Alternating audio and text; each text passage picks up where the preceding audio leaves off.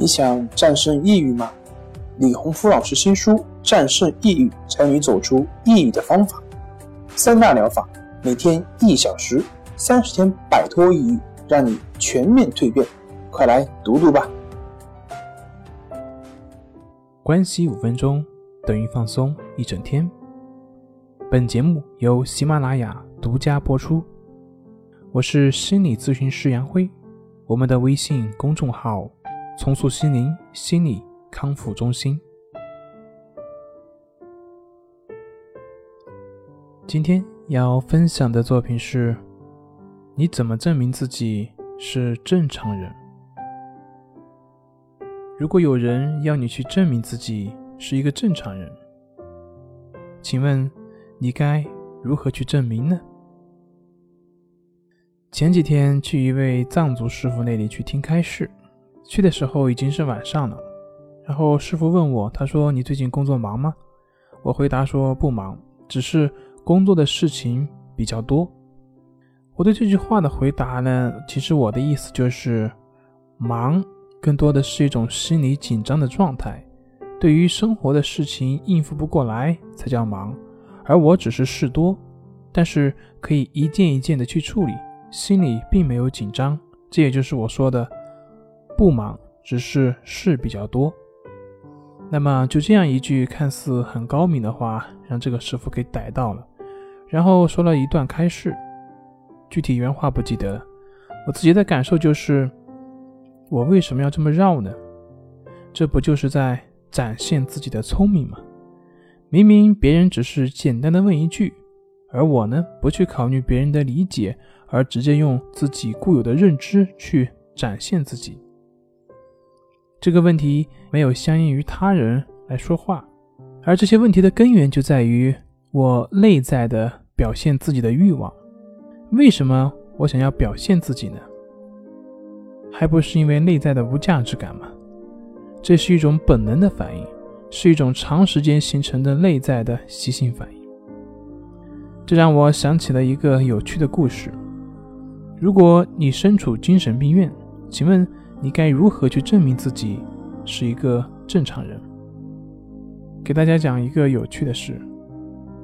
话说，一个负责搭载精神病人的意大利司机，因为疏忽，让三名患者在中途逃掉了。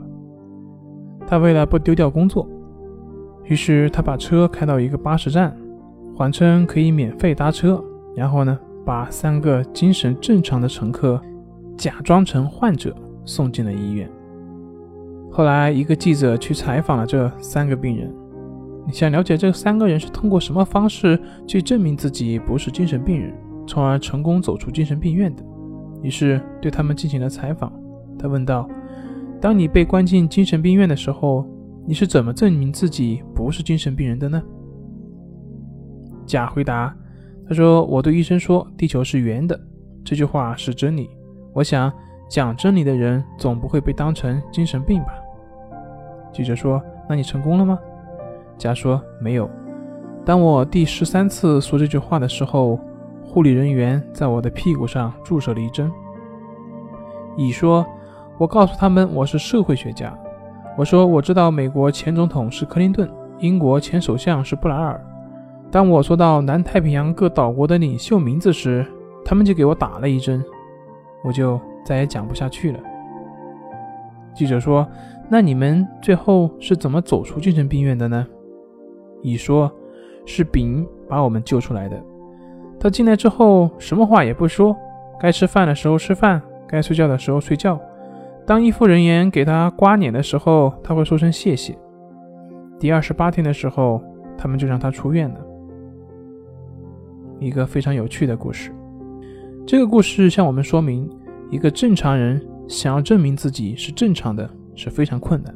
也许只有不去试图去证明的人，才能称得上是一个真正的正常人。那么话题回来，一个人应该怎么去证明自己有水平呢？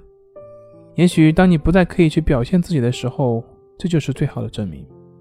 一个人怎么证明自己有钱呢？也许不再证明自己有钱的时候，就是最好的证明。比如。我们看到那些满身大金链子、大戒指的人，我们真的会认为他们是有钱吗？还是更多的会认为这种人是暴发户？如前面那位藏族师傅说的：“我为什么要证明自己的高明呢？这不就是说明我内在的自卑吗？”